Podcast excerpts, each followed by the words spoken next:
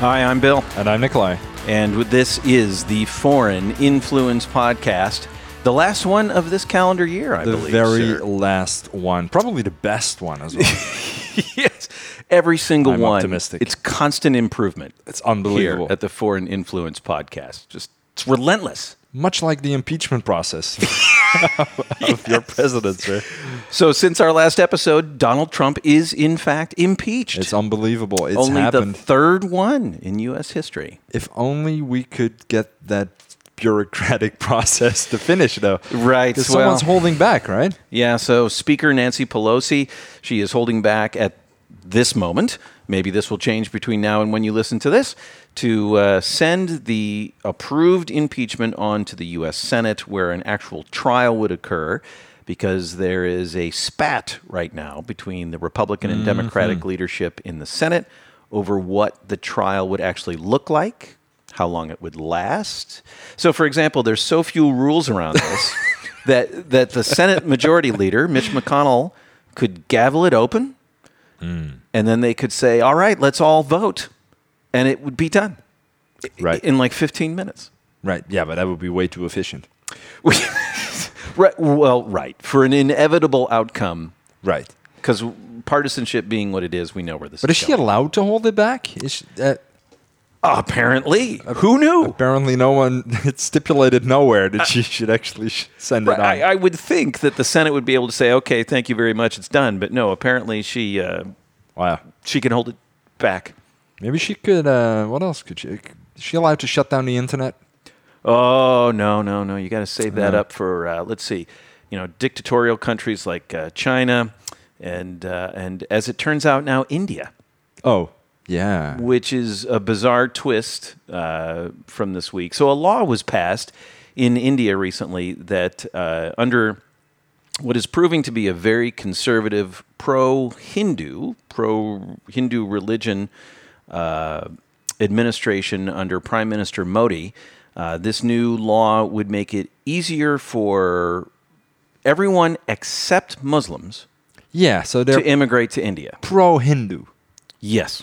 Yes, they're not anti anyone in particular. Well, no, they're they're pro everybody, but just not Muslims. Right. Right. Right. And of course, there's a long-standing history here ever since colonization, deep, deep history and partition and all this kind of thing. This goes to the history of Pakistan and India, but India is trying wow. to ah. go more Hindu nationalist. You'd think that the Hindu would be accepting of religious differences somehow, It with their could- two thousand different gods. and their What's one more? yeah? What's one more? right? Yeah. Exactly. What's the big deal?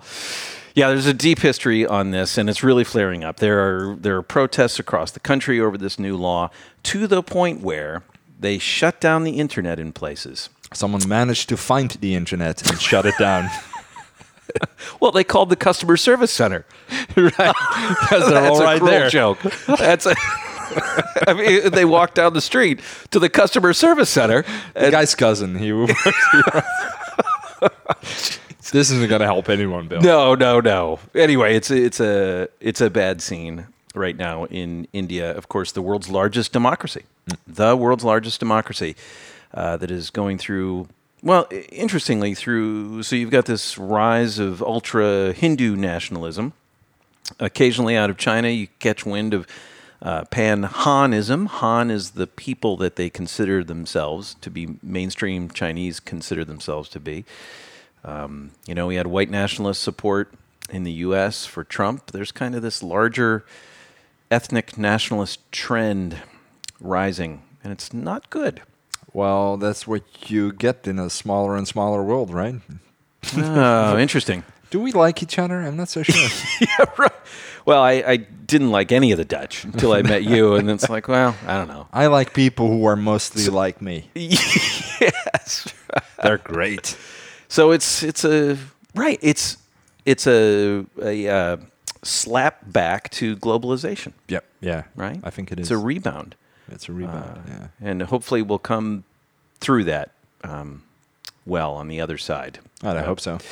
Well, one more issue that we want to address in this pre-holiday uh, special: uh, the trade war, which of course has consumed a lot of international attention between China and the U.S. uh, has involved agricultural products quite a bit. Uh, we now have an, a phase one agreement, as they're calling it, uh, in the trade war between China and the U.S. And uh, it includes a lot of sales of agricultural products, maybe more than China can consume. But I know a guy. I know a guy back in Illinois. He's a farmer, uh, and his farm is back outside of Peoria, Illinois. His name is Bill Hickey. Uh, you will find out more about him because I have an interview. I talked to him just last night. You've talked to farmer uh, Bill Hickey. I did, and uh, got a brief conversation about 20 minutes, and we'll find out what it's like to live on the front war, uh, on the front lines of the trade war. And just for people who don't know where Peoria, Illinois is, God forbid, they wouldn't know. Most do, but yeah, for the handful that don't. It's in Trump country. Oh, very much so. And so this is an interesting thing about Bill. I got to know him. I've lived in Peoria before, and I got to know him through different channels. And uh, he is actually, as he put it himself, uh, a blue dot in a sea of red. So he is a liberal person uh, in a very conservative part of the country, part of the world, and part of Illinois, and a conservative industry. Wow. So uh, it's an interesting conversation about how someone who is outside of the mainstream of their world, uh, but still has to deal with these policies, uh, how they see things. So, Ah, can't wait to hear it, man. so I thought it'd be interesting to talk to Yeah. Bill, and uh, let's go ahead and uh, Let's get into fire it. this up.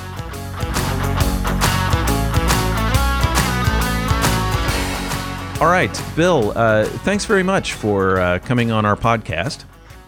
Oh, it's a pleasure to be here. Thanks for having me. Yeah, absolutely. So, you know, uh, you are on a farm in central Illinois and you have deep roots there. Can you tell me a little bit about that, please? Yeah, uh, the area of central Illinois that I am in uh, is in between uh, a small city called Peoria and the big city of Chicago, Illinois. And my family has been here since the mid to late 1800s. And I am the fifth consecutive generation of my family to farm this farm and the fourth consecutive generation to live in this house. Uh, so we've been here a while, and uh, my family collectively has seen a lot of changes uh, politically and technologically in this region. That's just extraordinary to have been in that in, in that one spot to, to be fifth generation like that. That's uh, that's amazing. It is. It's well, it's a testament to the the caution and the ingenuity of the previous generations that um, the the single business has survived that long. Um, and uh, um, and and it is also a responsibility for me to uh, steward the business, steward the land well, and so that uh, another generation uh, can uh, can continue after me. Um, generational wealth it, it it matters, and it's very helpful. And and American Midwestern agriculture wouldn't exist without it. Well, speaking of the, the viability of the business, um, of course, uh, you grow soybeans and corn, which are the two primary crops um, in that in that area, um, and of course, that's been very much the focus of the trade war. Uh, many of us follow the trade war, and sales of soybeans to China have very much been a part of it. Uh, there's been an agreement supposedly a phase one agreement recently that's supposed to lead to increased sales. Um, you're on the front lines of this trade war. What's that like? Uh, well, there is no question that um, the trade war has depressed the prices of commodities that we tend to grow in, in my area of the Midwest, uh, which, as you mentioned, are, are corn and soybeans. And this is grain corn, uh, which is dry, pelleted little bits of corn, not the sweet corn that we would eat off the cob. It's a completely different product. Uh, the what we grow mostly is animal food, and it has been uh, one of the most important by both volume and value uh, exports of the United States into the world at large. And our number one uh, customer for soybeans until recently was China. And so when President Trump applied tariffs against goods that came from China to America, they naturally responded with uh, uh, tariffing goods that come from America into China, and that is mostly agricultural products. Um, so yeah, it's it it has damaged it. The threat of it damaged prices, um, and just the rumor of an easement on the tariffs are improving prices. Right now, prices are higher right now than they have been in ooh, probably a year or more, um, and uh, it just it just goes to show that that the the trade war has very real, measurable, tangible effects. Hmm. Has it pushed a lot of people to the brink in any way, or there have been payouts to try to offset some of this? Uh, there, has, there have. Yeah. Um, I, I think that the majority of the of the Midwestern bankruptcies um, that have happened in the last year or so, that you could argue um, that the trade war has contributed to them, are are north of me in uh, the parts of the country where dairy cattle and, and milk and cheese production are uh, much bigger parts of the rural economy than uh, than they are here.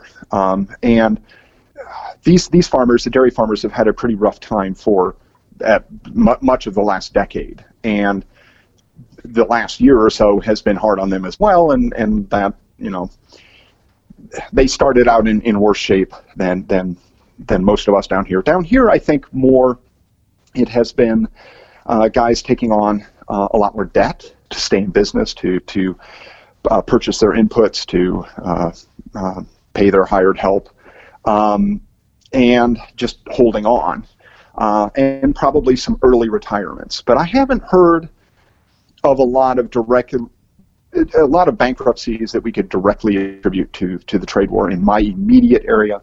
Um, and certainly, I haven't heard of any any suicides or, or that sort of thing. Um, it's grim, but it's been short enough that not sure that it's going to drive uh, a large portion of, of local farmers out of business.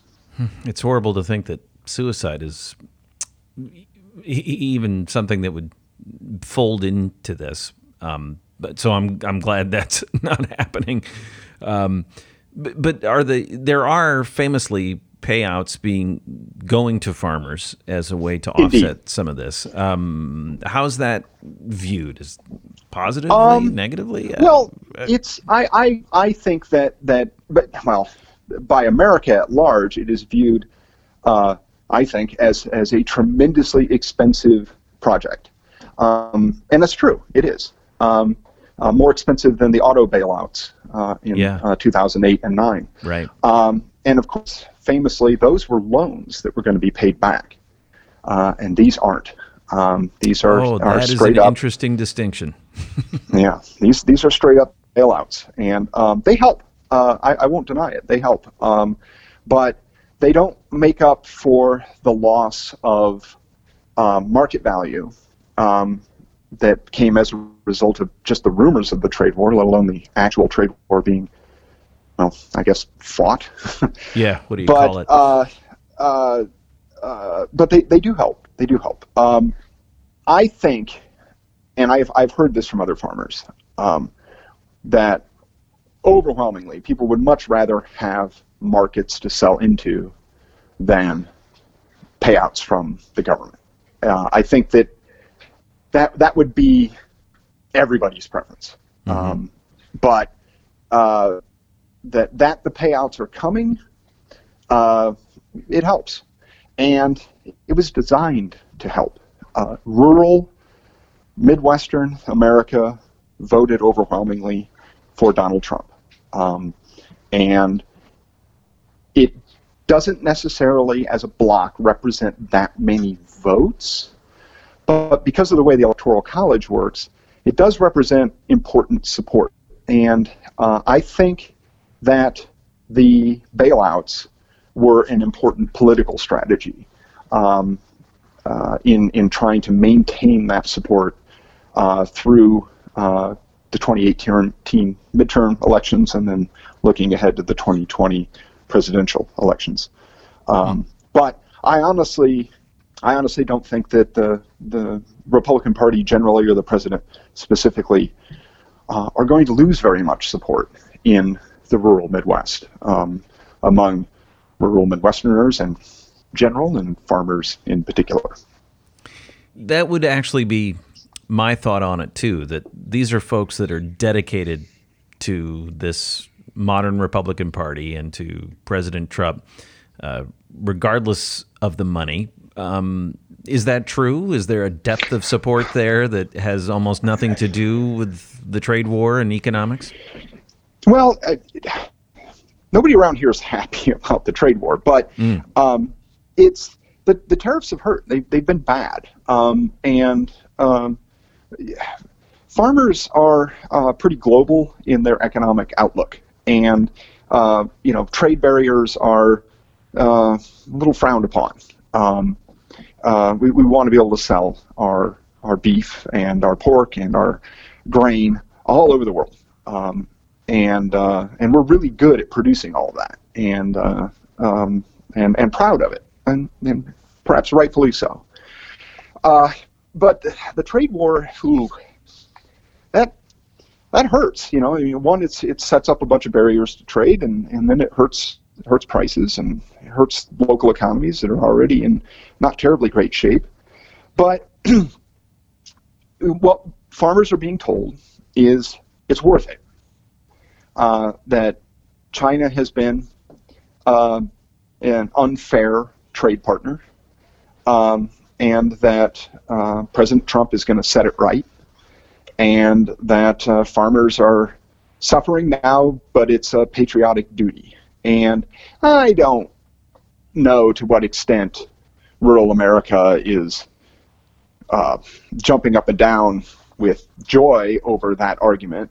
Um, I, I think it's being being treated with a little more a little more cynicism than than that. But you know, I've heard it quoted, maybe a little bit, a little bit tongue in cheek, but you know, there is there is a belief that um, uh, that China has been taking advantage of the United States, and this this president is setting it right, and it'll be worth it. Hmm. Hmm. Um, you know, in other episodes of of our podcast, I have uh, talked about how. Um, while there's many ways in which I would disagree with President Trump, I do think that China needed to be confronted um, on a variety of issues. Maybe not in this particular way, but needed to be confronted. Uh, so maybe it doesn't surprise me entirely that that that argument would work. Uh, but but you know, there's probably still depth of support there from like cultural issues aren't there? I mean, these uh, folks were Republicans are. well before Trump. There are. Um, I, it's my it's it's my feeling uh, that among rural Midwesterners, the support for the Republican Party is sort of um, incidental as opposed to by design. Um, that what because uh, President Obama in 2008, uh, his first term, beginning his election for his first term, actually garnered a pretty fair amount of rural Midwestern support. Mm. Uh, uh, far more so than he did the second time around, and far, far more so than, than Hillary Clinton did against uh, uh President Trump. Mm-hmm. Um, but there are some issues where the, in ways in which uh, the rural Midwest feels a bit put upon um, by the oh, you know, by the coast, by the you know the coastal elites and the uh, you know uh, the intelligentsia of, of the country, who, to their minds, to our minds, I suppose, um, uh, are very out of touch with uh, with what's happening on the ground here in the rural Midwest. Now, I think it's very important to note that uh, my fellow rural Midwesterners are not idiots, and they can fully well understand that President Trump uh, is a very wealthy New Yorker, doesn't necessarily have any better an understanding of what um, you know a, a, soybean farmer's life is like than you know uh, uh, Nancy Pelosi or or or or well, for that matter, Dick Durbin. Um, uh, uh-huh. he's a he's a senator here in Illinois. Yes. Um, uh, but but President Trump made big issues of some things that really resonated here um, and really resonated with with rural Midwesterners. And the trade war is bad. It's it's it's it's perhaps not an utter and complete economic disaster, but it is bad. And yet, I'm not seeing a lot of erosion of President Trump's support, and I think that the reason for that is that rural Midwesterners are getting a lot of other things um, that they want out of this president. Um, some of those things are because he's Repu- Republican, but some of those things are because he's Donald Trump. And his rhetoric, his cult of personality resonated here. Um, hmm. And I don't see that support eroding all that much, uh, despite the news reports of the occasional farmer that they can dig up in, in Ohio or somewhere who voted for Trump and now is very vocally opposed to him. Uh, sure, um, but that's uh, that's not going to significantly move the the demographic voting patterns, in, in my opinion. Well, and these tend to be very cultural, uh, well, conservative areas on all of the fronts that, that many, many people are familiar with. And of course, I, have lived not far from where you live. I've lived in Peoria, mm-hmm. so very mm-hmm. familiar with this area, you know, the, on the issues of of guns and abortion and uh, these sorts of things. The, these are all standard Republican issues. And um, even though President Trump wasn't necessarily in line with those issues when he began, he has now thoroughly adopted those, and that's enough to solidify support. I would think he has. He well, he has, and and uh, his signature issue has been uh, strict. Uh, one might say draconian uh, enforcement of our southern border, and yeah. that is popular here. Hmm. Um, hmm. And depending on listeners' understanding of um, of American agriculture, um, they, they, may or may not be aware that uh, a lot of American agriculture relies on immigrant labor, uh, but that is not true in my part of the country. Um, in my part of the country, we are heavily mechanized, um, and the labor is, for the most part, you know, full or part time and local. Um, uh, we don't have um, seasonal migration for, for labor. That, that doesn't happen here. That's that's more much more common in California. Rural Midwesterners can be very much in favor of President Trump's strict, you know, southern border immigration policies, without then suffering, a, you know, an economic um, problem as a result. Um, so they are they are on board um, with that. Hmm. Pretty pretty happy about it uh, has been my observation. And then they get uh, deregulation of uh, environmental regulations, of various forms of red tape, of things that they might interpret as draining the swamp out in D.C.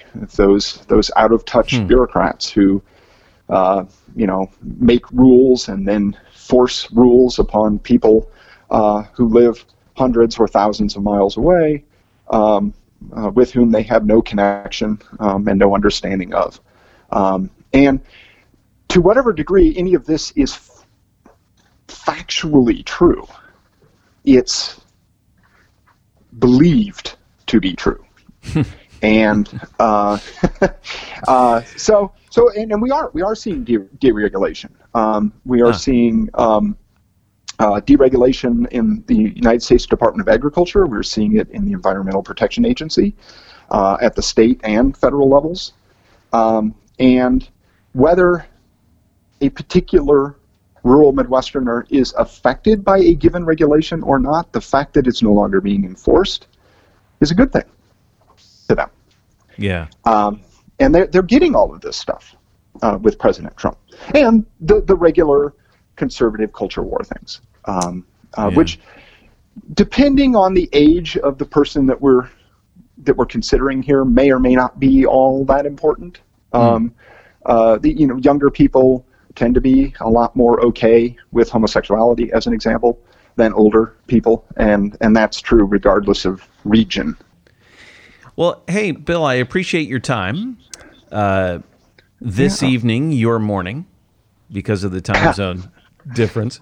Uh, you know, you just finished Indeed. up, a, I guess, a rough harvest season, um, but planting season will start here in what th- three months, maybe something like that. Uh, I I hope to start in the middle part of April. Um, Okay. Uh, every year. Um, it, it remains to be seen what uh, nature uh, will do to us next year. Uh, this this past year was very wet in the spring when we plant, uh, somewhat dry and hot in the summer, and uh, pretty wet and cold in the autumn uh, when we try to harvest. And and uh, those three things in combination are uh, uh, kind of bad That's for the perfect uh, storm. Midwestern grain agriculture. Yeah, yeah. Well, I, I hope the upcoming planting season goes more smoothly uh, than this past one. Um, I appreciate and- that. Thank you. And again, there's a, there's a deal in place, so maybe more sales are coming uh, if the phase one deal goes through. Well, uh, we, we've already seen some short-term uh, increase in, in commodity prices. Um, they, they've uh, soybeans in particular, but but they're dragging corn along with. They have shot up in the last oh week and a half or so, Uh-huh. and that's based on rumors. I mean, it's not. This is by no means a don't. Just imagine if there's facts behind Yeah. it. Yeah. Exactly, exactly. Yeah, um, and uh, uh, you know we might we might see some some improvement now. if I can editorialize a little political opinion Sure. uh, analysis in, into this, um, uh, I, I'm glad that the prices are going up, but I also am, am aware cynically of how this is going to be interpreted as you know. Look at this great good that President Trump did, and and it's like you know, he caused it to go down in the first place, and now it's going back to where it was before he caused the harm. So why are you patting him on the back? You know, if if if he's hitting you on the head and then he stops hitting you on the head, you can be thankful that he stopped hitting you on the head. But why are you thanking him? He shouldn't have been hitting you on the head in the first place. Yes, right, right. Well, it's curious, right? Whether it will be interpreted as a benefit or it will all just try to quietly be forgotten. well, I suppose it it, dis, it kind of depends on how one is inclined to interpret it uh, in terms of what political team one is on. Um, Yeah. And uh, I'm pretty far to the left and very unusual as a result, but rural Midwesterners in general um, and farmers in particular uh, tend to tend to lean right, and uh, I believe that they are uh, and remain pretty supportive of the president of his policies, and uh, I don't see that changing. Thank you again, and um, we'll uh, you know we'll check back in, and uh, we'll see how things are going as as this progresses. Sure, I would. Uh, I would be happy to be your uh, uh, consultant on the rural Midwest moving forward. Fantastic. Thanks a lot, Bill. All right. All right, so that was Bill Hickey. He is a farmer He is indeed. from uh, central Illinois on the front lines of the trade war, uh, giving his sense of what it's like to try to continue to make a living in that environment, as well as being someone out of the out of step with the the politics. Definitely an eye opener for me, man. Like I had no idea what it would be like for someone really there as a farmer. I mean, it's unbelievable. It's Right. unbelievable. Well, so few people farm anymore. Yeah, yeah. right? So this is a story, at least in the U.S. I know the statistics. You know, farming used to be like eighty percent of the population, Right. And now it's like one, One. one percent Unbelievable. farm It's all that massive food shift. Yeah. that goes globally. Well, and this ties back into the conversation What that we had. Mm. yeah, with Amit Proti, uh, that we've urbanized as a species. Yeah, we are now an urban species. 2009, right? That brings with it enormous challenges um, in terms of agriculture, in terms of because what, is, what does it mean, right? When you have fewer and fewer farms, when your production is outside of the city. So urban farming is a subject that comes up time and time again. Environmental challenges. Yeah, it's all very interesting. Yeah. So we're living in a, a rapidly changing but still connected world. Well, unless they turn off the internet. Yes. Thank God forbid. I'd love to have a break. All right, you know this is where we usually do the happy news. So I'm going to bring in Oh. I'm going to bring in the music here, but There I is no the- happy news. I think the happy news is happy holidays, everybody. Oh, happy holidays. Yeah, so Merry Christmas to you, Happy New Year to you. Uh, Enjoy all I don't celebrate. Christmas. It's not my thing. It's gonna be. Oh no! No. But, you know, I can be a cultural Christmas guy. But don't you love baby Jesus? well, of course. Thank you, baby Jesus. Thank you, baby Jesus. But Happy New Year to you as well. Thanks for listening. And uh, we will be talking to you again next year. Talk soon.